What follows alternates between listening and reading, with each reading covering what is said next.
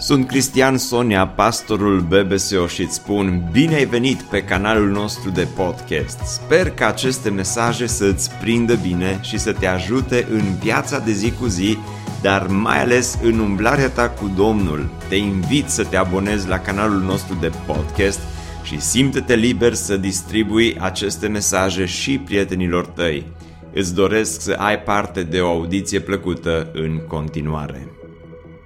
Astăzi fiind uh, 1 mai și este și prima duminică după uh, Duminica Învierii și duminica aceasta este cunoscută în tradiția creștină ca fiind Duminica lui Toma, Toma necredinciosul. Și m-am gândit uh, că aș putea să predic uh, ori de 1 mai, ori despre Toma, necredinciosul. Și uh, am zis că decât să îl etichetăm iarăși pe Toma ca fiind necredincios, mai bine să uh, predic de 1 mai, cum v-am și anunțat de altfel. Astăzi vom vorbi despre păcatul îmbuibării. Și uh, între programe, titlul predicii mele a fost uh, modificat, schimbat și uh, se numește în felul acesta, îmi place să mănânc. Nu aici, dar Uh, îmi place să mănânc, pentru că adevărul este că fiecăruia dintre noi uh, ne place să mâncăm, nu? Doar că atunci când vorbim despre mâncare, mâncarea este un, uh, un, un, un bine, un bun dat de Creatorul nostru, dar când vorbim despre practica aceasta a, a mâncării, la fel ca și multe alte practici bune pe care Dumnezeu le-a lăsat în lumea aceasta, practica aceasta a fost uh, distorsionată, a fost pervertită astfel încât mâncarea excesivă se transformă în îmbuibare. Dacă ar fi să dăm o definiție a ceea ce înseamnă îmbuibare, este un viciu subtil care se clădește pe o nevoie legitimă și anume hrana. Este un viciu subtil. Adevărul este că unii dintre voi care sunteți aici veți zice, măi, uite ce superficială este biserica aceasta, că aici se predică despre ce să mănânci sau despre mâncare sau în loc să vorbim despre subiecte în acestea mai, mai hranătare, spirituală, cum ar fi despre predestinare versus liber arbitru, sau să vorbim despre probleme escatologice sau alte probleme, așa, subiecte teologice mai, mai adânci. Dar este o biserică superficială, clar, între cei care uh, vă uitați la noi acum, uh, aproape că vă vine să scrieți în comentarii cât de superficial este BBSO că se predică despre mâncare. Dar Biblia, o să vedem imediat, vorbește mult despre păcatul acesta al îmbuibării care trece atât de neobservat și este atât de uh, subtil și trăim într-o lume în care uh, totul uh, te îmbie înspre a mânca jumătate din reclamele pe care le vedem uh, la televizor, nu sunt despre asta. Hipermarketurile, magazinele, totul este pentru tine și pentru mine.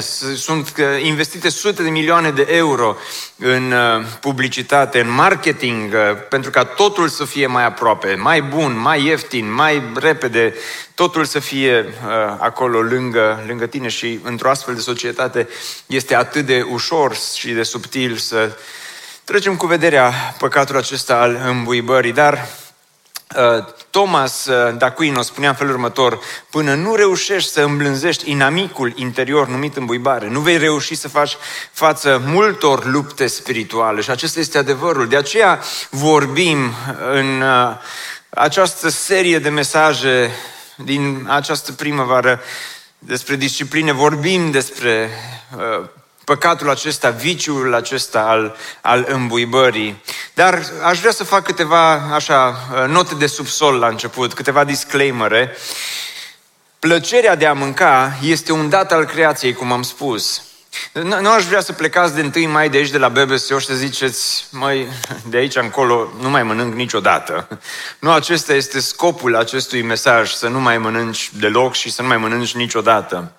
Pentru că plăcerea și nevoia de a mânca, nevoia de hrană, este un dat al creației. Dumnezeu când i-a așezat pe Adam și pe Eva în grădina Edenului, le-a dat multe bunătățuri, le-a dat uh, mulți pomi din care a spus, puteți să mâncați din care vreți, cu excepția acestora, dar este un dat uh, al creației, este, este chiar frumos. Momentele când stai în jurul mesei împreună cu prieteni, împreună cu familia, pot fi momente frumoase atât timp cât acest uh, bun pe care Dumnezeu ni l-a dat, care este hrana, nu este distorsionat, nu este pervertit, este și rămâne în limitele normale, este o practică frumoasă. De asemenea, îmbuibarea nu se manifestă în primul rând prin dimensiunea corporală. Nu vorbim în dimineața aceasta despre ce spune cântarul, despre kilogramele în plus.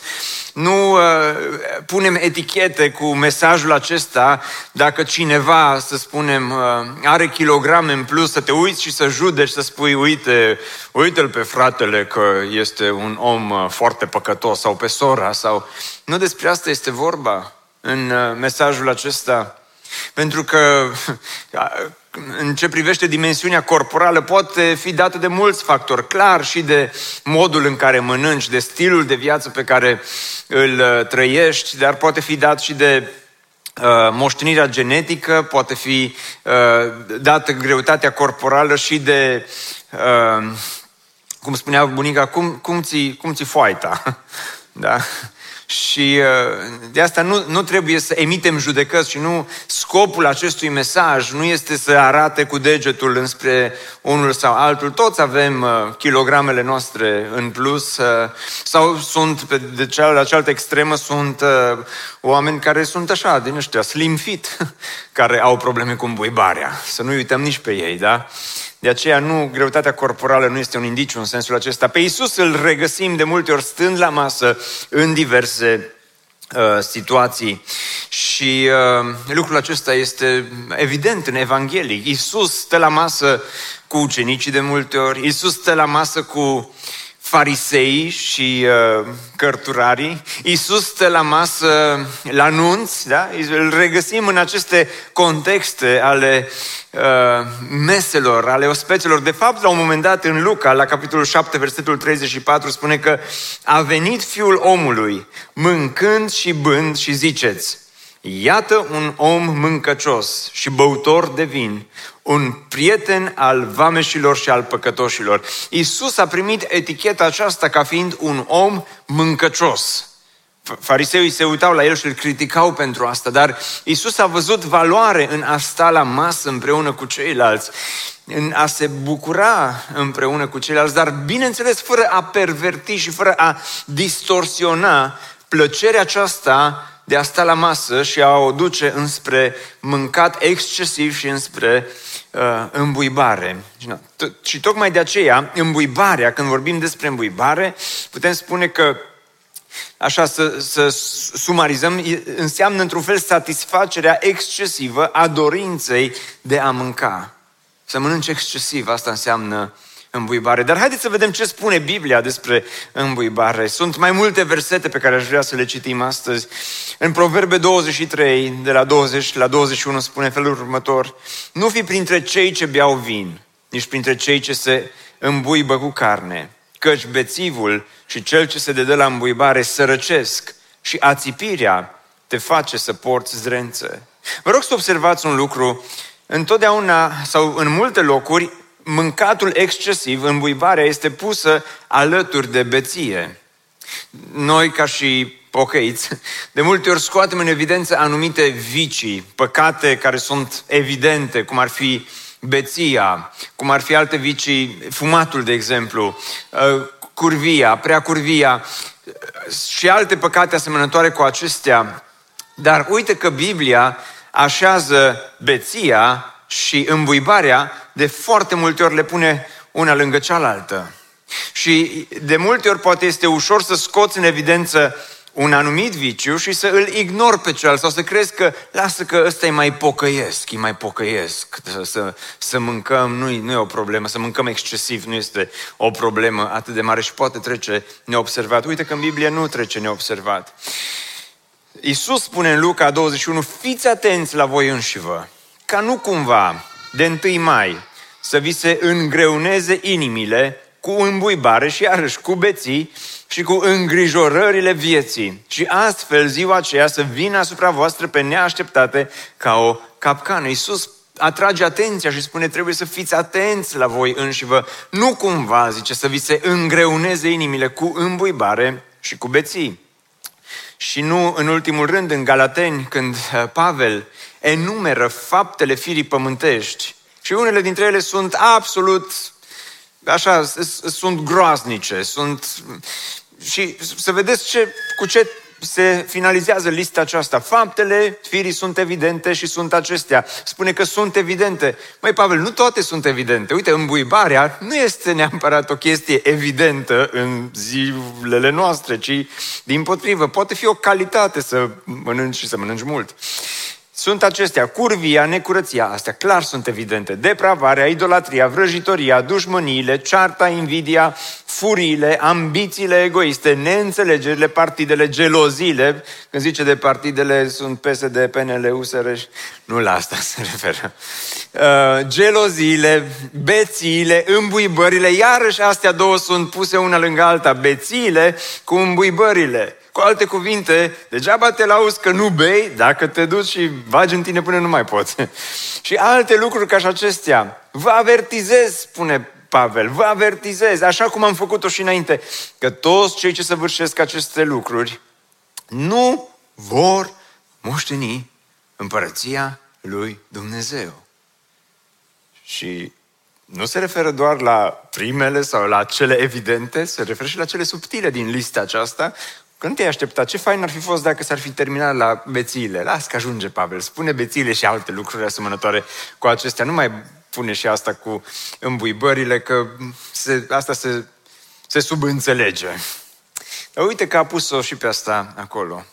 Deci Biblia vorbește uh, foarte mult despre subiectul acesta și dacă Biblia vorbește despre mâncatul excesiv și despre îmbuibare, cred că și noi trebuie să vorbim deschis și să abordăm astfel de subiecte într-un mod echilibrat, bineînțeles. Și ca să facem așa o radiografie a îmbuibării în zilele noastre, pentru că, într-un fel, poate uh, anumite lucruri s-au schimbat. Există mai multe, îmbuibarea poate să ia mai multe forme. Vine sub forma de mâncat, dar este odată mâncatul emoțional. De multe ori poate că, nu știu dacă vouă vi s-a întâmplat să aveți vreodată o problemă din asta emoțională și uh, sau să te confrunți cu ceva, cu o supărare, cu un stres foarte mare, gen că trebuie să-ți faci predica pe duminică, uh, sau cu uh, că trebuie să termini, ai un deadline, trebuie să termini prezentarea aia, sau te, trebuie să uh, faci nu știu ce. Și simți sau ai poate o pierdere importantă în viața ta. Și atunci încerci să acoperi această nevoie emoțională cu uh, ceva fizic, ce faci tot bătătorești drumul din living la frigider este super bătătorit în casa ta sau drumul din uh, living înspre cămară este super uh, bătătorit pentru că încerci emoțional, ai o problemă, dar încerci să o acoperi cu, uh, acest, uh, cu mâncatul acesta emoțional. Uh, nu știu dacă ați pățit vreodată să, să mănânci așa, uh, doar aș vrea să ronțăi ceva. Doar aș vrea așa să, uh, să ciugulesc ceva. Când uh, trec prin uh, personal, acum o, o mărturie personală, când trec prin astfel de stări, aș fi în stare să cumpăr o pungă de M&M, dar din aia mare, și să o golesc toată. Deci, așa, unul câte unul și fără să... Uh, nu, nu, nu dintr-o dată, așa, cam în 15 minute. Uh, și, și să simt că mă calmează sau să simt că găsesc un, un refugiu în asta. Dar mai este mâncatul uh, compulsiv, când uh, seamănă cu cel emoțional, dar aici simți poate un gol lăuntric în viața ta și uh, ai căzut în capcana aceasta, viciul acesta al uh, îmbuibării, că asta devine un viciu. Și atunci toată viața ta este cumva centrată în jurul a ceea ce mănânci. Toată viața ta este centrată în jurul Uh, bucătăriei și a restaurantelor și a tot ceea ce uh, poți tu să găsești mai bun acolo. Și mănânci micul dejun și uh, te duci pe YouTube să te uiți să vezi uh, ce ai putea să-ți faci bun de mâncare sau să-ți cumperi pentru prânz, dar nu ajungi prânzul, că după o oră te duci și uh, mai, mai iei ceva ca să... Este mâncatul acesta compulsiv și este îmbuibare, este o formă de îmbuibare. Dar au mai apărut câteva forme de îmbuibare. Mâncatul instagramal. Mâncatul instagramal, ce înseamnă mâncatul instagramal? Este un concept teologic adânc și pe care vreau să vi-l explic. Și anume când uh, primești ceva bun de mâncare, dar n-ai voie să te atingi până când mai întâi nu se întâmplă poza. Sau mâncarea arată atât de bine încât trebuie pozată. Nu te poți tu abține să nu-i faci uh, o poză. Nu de mult eram la un restaurant împreună cu un prieten bun și am comandat ceva de mâncare creveți. Eu am crezut că sunt creveții aia mici care ți aduce cu ceva paste sau orez, dar erau creveți din aia mari, uriași, care mi-au dus pe o farfurie și așa erau de drăguți când i-am văzut. Nici nu știam dacă au murit sau nu. Și așa că m-am, le-am făcut o poză să văd dacă mișcă între timp. Uh, am mai tras de timp până i-am mâncat, dar uh, este, este uh, nu dorința aceasta de cum prezinți mâncarea, nu mai contează doar gustul, dar și cum, cum se vede, nu? Uh, îmi place să mănânc aici. uh, unii dintre voi știți despre ce vorbesc, dar uh, este pe, pe internet, dincolo de ăștia care fac poze, sunt ceilalți care fac vloguri cu mâncare și sunt tineri, în special din Coreea. Este o practică, nu știu dacă o să pronunț bine, mukbang se cheamă practica aceasta, pe YouTube, unde își gătesc, uh, sunt tineri care își gătesc multă, multă mâncare, o pun acolo în fața lor și apoi se filmează cum mănâncă. Și vedeți ce e așa de interesant? Sincer nu știu, dar uh, clipurile astea au de la 20 de milioane de vizualizări în sus. și uh, sunt clipuri 100 de milioane, 75 de milioane de vizualizări, pur și simplu tineri care se pun acolo și, și mănâncă mâncatul acesta instagramal, nu? în care stai și uh, mănânci până, până nu mai poți. Dar mai există încă o formă de îmbuibare și anume mâncatul social. Și aici vorbim despre nunți, petreceri, sărbători și așa mai departe. Și dacă tot am pomenit de nunți, pot să spun, îmi dați voie, vreți? De fapt vă întreb pe voi, că dacă nu vreți nu spun nimic. Dar dacă vreți, pot spune câte ceva despre nunți. Vreți? Da, bine, voi ați, voi ați vrut. Eu n-am vrut. Dar dacă tot ați vrut, eu am venit pregătit. Și uh, sunt foarte faine nunțile și cei care urmează să vă căsătoriți anul acesta, Domnul să vă binecuvinteze. Sunt evenimente frumoase, sunt evenimente necesare și uh, chiar uh, sunt evenimente la care e frumos să participăm așa împreună ca și comunitate, prieteni, familie, să, să fim împreună. Dar cu toate acestea sunt câteva observații pe care le am. Prima dintre ele, nu înțeleg și n-am înțeles de ce o nuntă trebuie să dureze atât de mult la români. De ce atât de multe ore? De ce de ce trebuie să înceapă la o anumită oră și să termine până uneori în zorii dimineții? De ce să dureze atât de mult? A, a doua observație, de ce trebuie să mâncăm atât de mult? Noi n-am fost creați ca să mâncăm atât de mult într-un timp atât de scurt, pentru că te duci la nuntă și ai aperitiv, ciorbă, un, un mic snack cu sarmale, cu mămăliguță sau ce mai fi, felul principal. Între timp bagi un candy bar Apoi, uh, la final, uh, trebuie să ieși și un pic de desert ca să fie meniul complet. Și rezultatul este că după câteva ore de uh, mâncat, în felul acesta te duci acasă și simți așa că te-ai umflat, pur și simplu. Simți că nu mai poți, nu mai ești bun de nimic, că ți este îngreunată inima, cum spune uh, Domnul Isus și e greu, nu Și întrebarea e de ce, de ce atât de multă risipă? Dar, Cristia, că nu dăm așa multă mâncare, nu pune lumea bani. Nu faceți o probă. Mai tăiați să vedeți că poate vă pune mai mulți. Dar, uh, uh, acum cei care vă căsătoriți anul acesta, nu trebuie voi să vă luați după predica mea, da? Dar, uh, dar n-ar fi rău să se schimbe, sincer, anumite lucruri în ce privește nunțile. Și dacă tot am pomenit de nunți, o să mă ierte prietenii mei Uh, sunetiști și muzicieni, dar o spun și pe asta acum. De ce trebuie să fim supuși la un tratament acustic atât de dur și atât de brutal la nunț? Să nu putem să ne înțelegem unii cu ceilalți. Așa vrea mirele și mireasa. O, serios. Dar nu, asta, cum să zic, ne uh, rănește timpanul și uh, uh, auzul urechilor noastre suferă în uh, tot acest timp. Dar în afară de asta nu înțeles faine. Dar adevărul este că dacă e să fim sinceri cu noi și față de cuvântul lui Dumnezeu care vorbește despre îmbuibare ca fiind ceva real și ca fiind un păcat, putem concluziona că multe nu încep cu un mic viciu, un mic păcat, cel al îmbuibării și suntem înviați cumva la, la asta. Este mâncatul acesta uh, social. Și atunci, la final, după ce am făcut așa o mică radiografie, putem să tragem câteva concluzii cu privire la păcatul acesta al îmbuibării și, a, și apoi la celălalt final, că sunt așa vreo două finaluri în dimineața aceasta, la finalul finalului, să vedem cum putem să scăpăm de asta. Dar haideți să vedem câteva concluzii.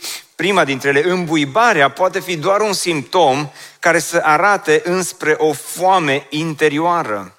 Îmbuibarea poate să fie doar un simptom care să arate înspre ceva mai adânc, înspre o foame interioară, o foame emoțională sau o foame spirituală. Hristos însuși a spus, drept răspuns Iisus i-a zis, este scris, omul nu trăiește numai cu pâine, ci cu orice cuvânt care iese din gura lui Dumnezeu. Și în, în societatea aceasta în care noi trăim, adevărul este cumva suntem îmbiați să folosim uh, forma aceasta de păcat, cum este îmbuibarea, să folosești asta ca să îți calmezi uh, anumite stări, ca să anesteziezi anumite simțiri pe care, pe care le trăiești în uh, lumea aceasta. Mi-aduc aminte când ne-am uh, căsătorit primul nostru Crăciun împreună, înainte de Crăciun ne-am dus să facem cumpărături și eram cu căruciorul ăla de cumpărături și nu aveam mare lucru în el.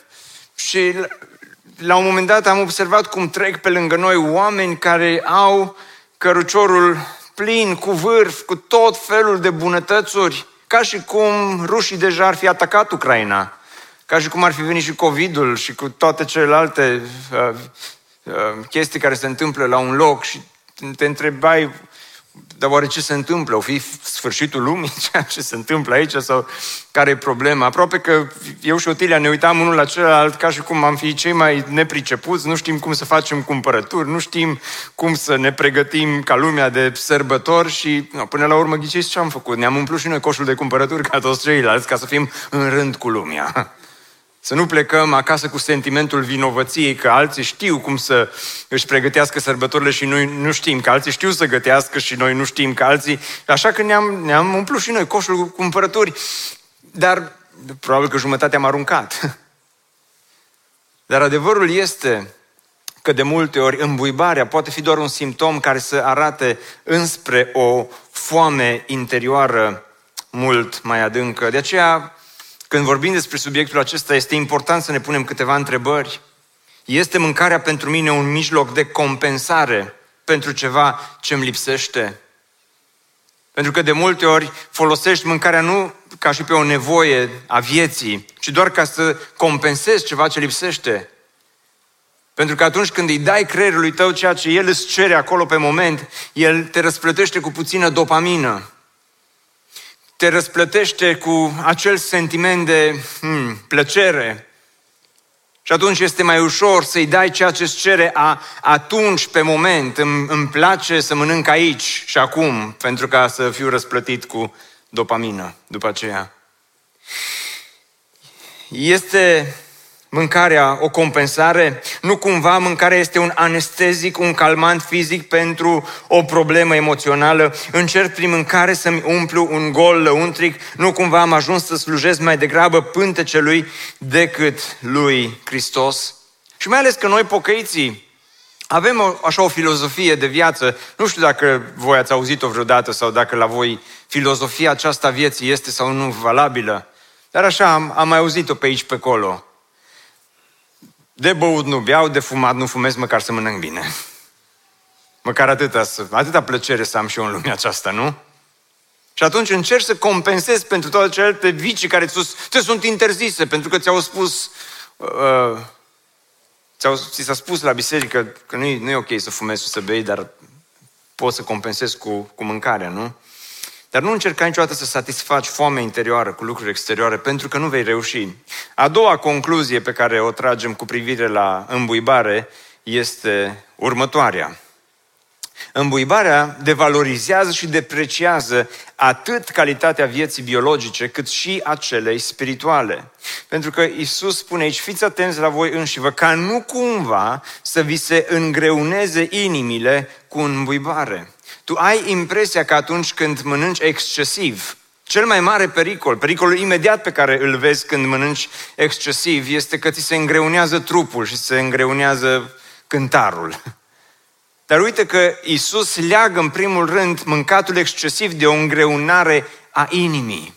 Isus leagă în a, acest uh, mâncat excesiv de ceva ce se întâmplă în interiorul tău și adevărul este calitatea vieții tale depinde foarte mult de ce mănânci, cum mănânci și cât mănânci. Pentru că în alt loc Pavel spune, nu știți că trupurile voastre sunt temple ale Duhului Sfânt. Și dacă ai, cum am spus în urmă cu trei săptămâni, dacă ai un locatar atât de important care locuiește în tine, cred că e important și trebuie să fim atenți la ce facem și cum facem când vine vorba despre viciul acesta al îmbuibării. Pentru că este vorba în primul rând despre Duhul Sfânt care locuiește în tine și apoi este vorba despre vinovăția pe care tu în, însuși, însuți o simți atunci când, când mănânci excesiv de mult. Horațiu, care a fost unul dintre cei mai importanți poeți rom, romani din uh, perioada de aur a literaturii romane, a avertizat cu peste 2000 de ani în urmă asupra faptului că sănătatea și fericirea fiecăruia depinde în mare măsură de modul în care mănâncă fiecare, ce mănâncă, cum mănâncă și când mănâncă. Și spunea el în felul următor, corpul împovărat de viciile de aseară apasă greu asupra sufletului și țintește la pământ scânteia divină a minții. Și omul acesta nici măcar n-a fost pocăit. Dar repet, Corpul împovărat de viciile de aseară apasă greu asupra sufletului și țintuiește la pământ scânteia divină a minții. Și el, în poeziile pe care le-a scris, i-a satirizat pe curmanzii care se, curmanzii care se gândesc numai la ospețe bogate, deși îmbuibarea îi îmbolnăvește și le întunecă, le întunecă într-un fel, am putea spune, mintea, nu? Este interesant cum în Galateni Apostolul Pavel pune îmbuibarea pe aceeași linie cu alte păcate mai grave, am zice. Există păcate mai grave sau mai puțin grave? Păcatul este păcat. Există păcate cu consecințe mai mari și cu consecințe mai mici, dar este interesant cum îmbuibarea totuși s-a strecurat în lista aceasta a Apostolului Pavel. M-am întrebat, oare ce au în comun furtul cu uh, uciderile, curvile îmbuibarea și alte lucruri asemănătoare cu astea. Și numitorul comun este focalizarea excesivă pe împlinirea imediată a nevoilor egoiste. Tu îți dorești cumva să, să satisfaci plăcerile acum și aici. De aceea, mâncarea devine stăpânul tău, mâncatul devine Dumnezeul tău și când îi acolo și foamea acolo și o resimți atât de mult, nu mai ai cum să-i te împotrivești. Dar de aceea, calitatea vieții multora dintre noi, inclusiv calitatea vieții spirituale, este faultată foarte grav de faptul că ignorăm acest viciu subtil, despre care nu prea vorbim, despre care nu prea predicăm. Este important și ce mănânci, este important și când mănânci și cum faci lucrul acesta, că tot timpul pe grabă, dacă tot timpul... Mi-aduc aminte acum iarăși o mărturie așa personală în urmă cu vreo 12 ani, când am avut uh, primele birouri la biserică, cineva ne-a dat un apartament uh, în centru civic să-l folosim uh, ca și birouri pentru BBSO și am avut primele birouri, primii colegi. Și uh, trebuia să mâncăm și nu în fiecare zi ne puneam mâncare de acasă, pentru că am zis că ne descurcăm, că nu-i scump la McDonald's. Și într-o zi aveam Meniul zilei era McDonald's. A doua zi era, este o chestie, era, cel puțin nu mai știu dacă este restaurantul ăla, la, la magazinul Crișul, uh, sub pasaj, era un, ceva, un restaurant, nu mai știu cum se cheamă, și uh, ăla e, dar n-am auzit ce a spus, dar când îți dădea mâncarea aia din care curgea din ea, când luai în mână chestia pe care ți-o dădea acolo șaorma sau habar n-am ce, ce era, dar erau toate maionezele și sosurile și grețoșenile din lumea aceasta care îți curgea așa pe mâini și nu știai dacă o bei sau dacă mănânci. Dar ăla era uh, într-o zi mâncam ec, într-una asta și mai variam așa din când în când. Mai găseam și alte chestii asemănătoare cu astea și noi aveam un ABC chiar lângă noi. Și uh, la ABC-ul ăla veneau mulți care uh, consumau alcool, care fumau. Noi am zis, mai dacă uh, de băut nu bem, de fumat nu fumăm, măcar batonul copilăriei să ne-l permitem. Și apoi ne cumpăram batonul copilăriei, care era o bucată mare de zahăr, practic, și luam... Uh, la început luam unul și îl împărțeam, dar apoi luam fiecare câte unul. Și apoi la final ni se făcea sete. Și dacă toți suntem așa aproape de ABC, du-te ready și cumpără un cola. și uh, cam ăsta era meniul nostru și uh, sincer mă mir că am, am supraviețuit. am supraviețuit acelei perioade nefaste din viața noastră dar uh, am supraviețuit, dar cu greu, pentru că era acea îngreunare a inimii despre care Biblia vorbește, era acel sentiment că ceva nu e în regulă, că nu te simți bine, că ceva parcă nu, nu merge cum, cum ar trebui, că viața pur și simplu e, e nasoală, pentru că îți satisfaci papilele gustative, dar după un timp simți povara, simți regretul, simți rușinea, simți că ceva nu e, nu e în regulă. Și atunci, ce să facem? Întrebarea este, cum să scăpăm de viciul acesta al îmbuibării? Haideți acum la, ăsta e finalul finalului. Mănâncă pentru a trăi și nu trăi pentru a mânca. Este foarte important. Vedeți, s-a schimbat paradigma în zilele noastre. Noi am fost creați ca să mâncăm. Mâncarea conține și acest, această plăcere a vieții în ea, care nu e rea dacă o știi să o folosești cum trebuie. Dar, în primul rând, mâncarea trebuie să satisfacă nevoia de supraviețuire, de viață. Și noi am schimbat paradigma, noi nu mai mâncăm ca să trăim, noi trăim ca să mâncăm, exact ca și omul din Evanghelie despre care Domnul Isus spune la un moment dat, apoi voi zice sufletului meu, suflete, ai multe bunuri adunate pentru mulți ani, odihnește-te, mănâncă, bea și înveselește-te. Omul acesta a ajuns la acel punct din viața lui când putea să-și permită să trăiască doar ca să mănânce. El nu mai mânca ca să trăiască, ci trăia doar ca să își satisfacă aceste pofte ale vieții. Și repet, cultura în care noi trăim astăzi, exact la asta te, te îmbie.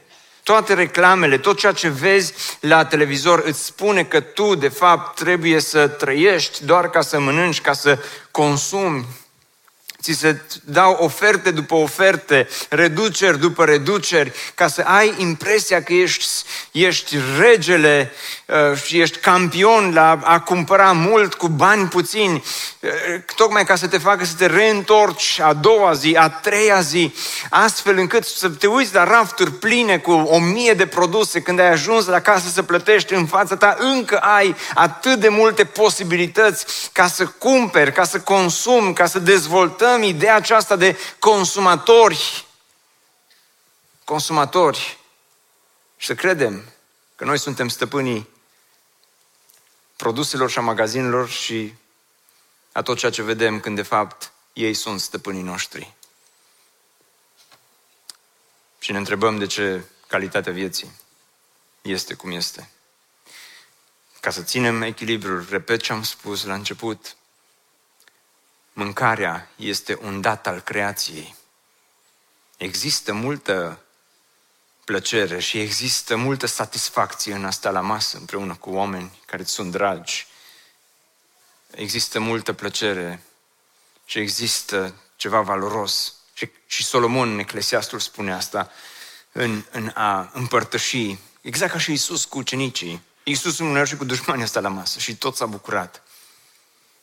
Dar Trebuie să fii atent, să nu schimbi paradigma aceasta.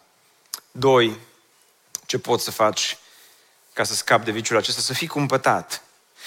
Să fii cumpătat. Sunt câteva versete care vorbesc despre asta. Fiți atenți la voi și vă spune Domnul Iisus, ca nu cumva să vi se îngreuneze inimile cu îmbuibare, ca să nu ți se îngreuneze inima, să nu alunești, că este un păcat așa de subtil. Trebuie să fii atent și cumpătarea este această disciplină, această disciplină importantă, acest echilibru, mai bine zis, dintre disciplină și răsfăț, dintre reținere și cedare.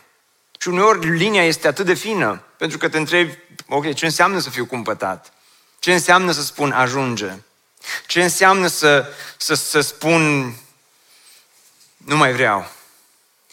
Pentru că plăcerea adevărată nu o simți și în viața asta e valabil pentru multe domenii, nu doar pentru mâncare. Plăcerea adevărată nu o simți în momentul în care ți-ai satisfăcut apetitul și papilele gustative. Plăcerea adevărată o simți în momentul în care ai reușit să fii un om disciplinat. Atunci simți plăcerea adevărată. Pentru că, dragilor, cumpătarea mărește libertatea.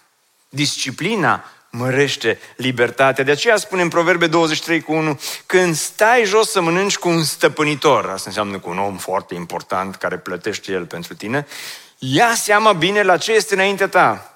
Puneți un cuțit la gâtleș. Cum să mănânci cu cuțitul la gâtleș? Amenință-te singur. Cu alte cuvinte, ce înseamnă să-ți pui cuțitul la gâtlej? Este o metaforă, bine, bineînțeles. Nu mergeți de aici și să mergeți mâine, șeful, eu mănânc. Așa. Este o metaforă pe care Biblia o folosește, care îți, prin care îți spune foarte apăsat și uh, foarte interesant, fii cumpătat atunci când stai la masă. Rămâi flămând, Rămâi, ridică-te puțin flămând de la masă. Dar vezi zice Cristi, când am predicat mai de mult din textul acela care spune Pavel, eu mă port aspru cu trupul meu, la final a venit un frate la mine și mi-a spus, Cristi, să știi că și eu pun în aplicare textul acesta și eu mă port aspru cu trupul meu, îi dau să mănânce până nu mai poate. și adevărul este că atunci când ajungem într-un astfel de context, ne purtăm aspru cu trupul nostru, sau este versetul ăsta din Proverbe 25 cu 16, dacă dai peste miere, nu mânca decât atât cât îți ajunge. Dar și aici e discutabilă treaba. Că unii veți zice, mie mi-ajunge doar dacă mănânc tot borcanul de ciocolată. Ca să nu mai facem reclamă spune să mănânci doar cât îți ajunge ca să nu ți se scârbească și să o vergi din gură. Dar aici iarăși un frate odată a venit și m-a corectat și mi-a spus, eram cu el la masă și mi-a spus, Cristi, decât să-mi pară rău, mai bine să mi se facă rău.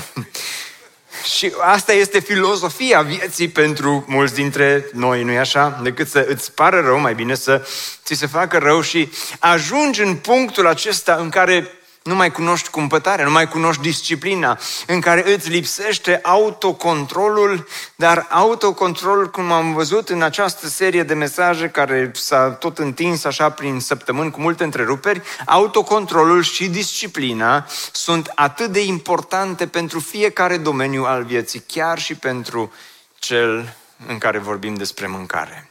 Și nu în ultimul rând, practică disciplina postului. Vedeți, pentru fiecare disciplină despre care noi vorbim, Biblia are o disciplină spirituală care este ca și un antidot la, la viciu sau la problema cu care noi ne confruntăm. Și uh, postul, așa cum pentru anxietate, de exemplu, rugăciunea este un, un, un foarte mult, uh, un foarte bun uh, antidot pentru anxietate sau pentru teamă, cititul Bibliei. Postul este un antidot pentru problema aceasta a mâncatul excesiv, a îmbuibării. Poate mai țineți minte în urmă cu trei săptămâni. nu mai țineți minte, dar vă amintesc eu. În urmă cu trei săptămâni spuneam în felul următor. Oamenii de succes practică în mod regulat ceea ce alții practică ocazional. Pentru că după un mesaj ca și acesta, o să-ți vină să pleci de aici să spui, bag trei zile de post, și fac așa o detoxifiere și așa mă pun pe, pe picioare și are dreptate omul ăsta și Biblia are dreptate și facem tot ceea ce ne stă în putință, dar după aceea vei uita. Dar tocmai de aceea Biblia spune că Este important să practici discipline spirituale nu doar ocazional, dar regulat, constant. În fiecare săptămână să-ți iei poate o zi de post. Astfel încât, ce, ce, ce rezolvă postul? Ce dacă mi iau o zi de post?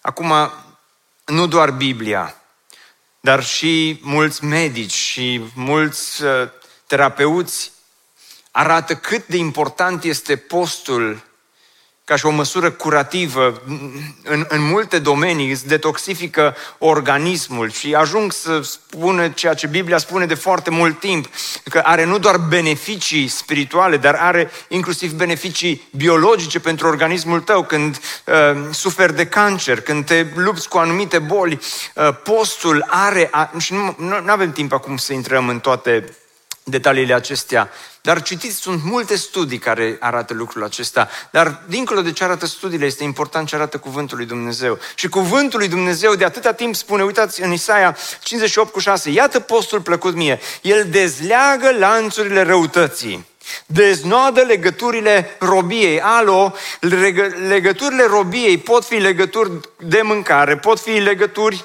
uh, de robie, uh, poate sexuală, pot fi legături de robie uh, alcoolică, pot fi legături de uh, diverse forme ale, ale robiei și când ajungi să îți stăpânești apetitul acesta ce ține de mâncare, sunt multe alte lucruri pe care poți apoi să le stăpânești cu ușurință mai mare. Dacă reușești cumva să ții sub control pofta aceasta de mâncare pe care o simți, cu care ești îmbiat în fiecare zi, pofta aceasta, victoria în, în acest domeniu al vieții tale este doar un precedent pentru victorii în multe alte domenii sau poate fi un precedent pentru uh, victorii în multe alte domenii ale vieții tale. De aceea Biblia insistă, de aceea Biblia vorbește, de aceea postul dezleagă legăturile robiei și spiritual vorbind. Dar sunt legături vizibile pe care poți să le dezlegi atunci când practici în mod constant postul, dă drumul celor asupriți și rupe orice fel de jug. Ce înseamnă postul? Să te abții pentru un timp de la mâncare, pentru perioade specifice de timp, pentru a-ți satisface foamea după Dumnezeu. Vedeți, nouă ni se, ni, se, ni se spune sau ni s-a spus că în lumea aceasta putem să satisfacem repede, așa, pe fast forward, cu fast food, orice fel de pofte, orice fel de probleme le, le pot satisface repede cu mâncare, cu tot felul de vicii. Dar nu e așa. Când înveți să practici postul, să spui renunți la mâncare, tu nu faci altceva decât să redescoperi, spiritual vorbind, că poți să-l țin numai ca și pe cură de slăbire, dar atunci nu are mare efect, adică spiritual zero efect. Dar dacă postul este unul spiritual, tu când postești, ai și beneficii biologice în trupul tău, dar îți aduce și beneficii spirituale imense. Care este cel mai mare beneficiu spiritual? Este că îți reaprinde foamea după Dumnezeu. Pentru că în adâncul sufletului nostru, foamea cea mai mare pe care o simțim este foamea după Dumnezeu. Este foamea după împlinirea inimii și împlinirea spirituală și împlinirea emoțională. Și postul cumva poate să reaprindă foamea după Dumnezeu. De aceea Domnul Iisus poate că a spus în predica de pe munte ferice de cei flămânzi și însetați după neprihănire căci ei vor fi săturați. Noi încercăm să fim săturați cu lucruri din lumea aceasta, cu mâncăruri din lumea aceasta, după ceva ce nu poate să sature decât Hristos. Aici este capcana. Ioan Gură de Aur spunea la un moment dat că atunci când, uh, când pântecele se micșorează, inima se zmerește. Atunci când înveți să postești și să pui deoparte plăceri din lumea aceasta. Să spui, Doamne, vreau să te redescoper pe tine. Dumnezeu ți se redescopere și te ajută să stăpânești apetit și te ajută să stăpânești lucruri care sunt acolo în viața ta. De aceea, Richard Foster spunea în felul următor, dorințele noastre umane sunt ca și un fluviu care tinde să se reverse peste maluri. Și mâncatul, și poftele de tot felul, și viciile. Postul însă aduce fluviul acesta sub control și îl forțează să curgă în limitele sale. Ce frumos! Ce frumos! Un autor, Thomas Constein, într-o carte Cei trei Edwards, descrie viața lui Edward și a fratele lui mai mic, regi, împărați. Și fratele mai mic, la un moment dat, a pornit o revoltă împotriva fratelui mai mare. Și a ajuns să-l dea jos de pe tron și el s-a făcut împărat în locul lui, dar nu l-a ucis pe fratele lui mai mare, nici nu l-a băgat măcar în închisoare, l-a închis într-o cameră din uh, castelul în care locuia. Dar camera respectivă nu era ca și o închisoare normală, pentru că avea un geam fără gratii, fără să fie închis, pe care se putea ieși. Condiția trebuia să slăbească suficient de mult ca să poată să iasă pe geamul respectiv. Dar dacă reușea să-și mențină, să-și țină apetitul în frâu, putea liniștit să iasă și, și să scape. Dar fratele mai mic a făcut ceva pentru fratele mai mare. În fiecare zi îi ducea catering, mic dejun, prânz și cină. Toate bunătățile pe care știa că îi le plac. Pentru că știa că nu se va putea abține de la ele. Și știa că nu va putea rezista poftei. Și îi dădea să mănânce și îl îngrășa și îl îngrășa, astfel încât Eduard cel Mare a rămas în închisoarea castelului din care putea să iasă atenție, a rămas acolo 10 ani de zile. Cineva s-a uitat la fratele mai mic și a comentat situația și a zis, câtă cruzime. La care fratele mai mic a răspuns și a zis, fratele meu nu este prizonier, poate să iasă oricând dorește. El a stat în acea încăpere aproape 10 ani pentru că a fost prizonierul propriului apetit.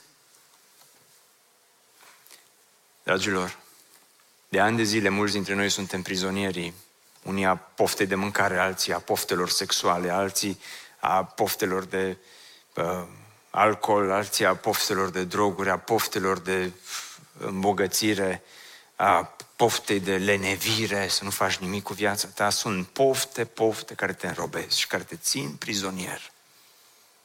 Și scopul nu este să devii, să fii slim fit. Nu despre asta este vorba. Scopul este să nu lași lucrurile din lumea aceasta să acopere foamea după Dumnezeu. Să nu cumva să încerci să stâmperi setea sufletului tău cu lucruri și mâncăruri și băuturi din această lume. Să nu cumva să încerci să stâmperi foamea și golul care există în tine cu lucruri care niciodată nu îți vor putea aduce împlinirea pe care ți-o dorești. De aceea Biblia spune, fiți atenți la îmbuibare. Pentru că păcatul nu, nu este neapărat că ai kilograme în plus, deși calitatea vieții depinde de cum mănânci și ce trăiești. Păcatul este că nu vei moșteni împărăția lui Dumnezeu. Pentru că atât de mult te vei duce înspre poftele acestea, încât nu vei mai simți foamea după Dumnezeul cel viu și adevărat. Poate tocmai de aceea spune psalmistul, cum dorește un cer izvoarele de apă. Așa te dorește sufletul meu pe tine, Dumnezeule. V-am predicat prea lung de întâi mai, recunosc. Ne bucurăm mult că ai ascultat acest podcast și dacă ți-a fost de folos, scrie-ne un scurt mesaj la adresa aminarondbbso.ro aminarondbbso.ro Ne-am bucurat mult să te putem cunoaște, să știm cine ești și de unde ești. Dacă dorești să afli mai multe informații despre BBSO, despre cine suntem, care este viziunea noastră, intră pe site-ul bbso.ro. Îți mulțumesc că ești alături de noi și că ne ajuți să ducem viziunea mai departe. Așteptăm să ne reauzim cu bine la următorul podcast.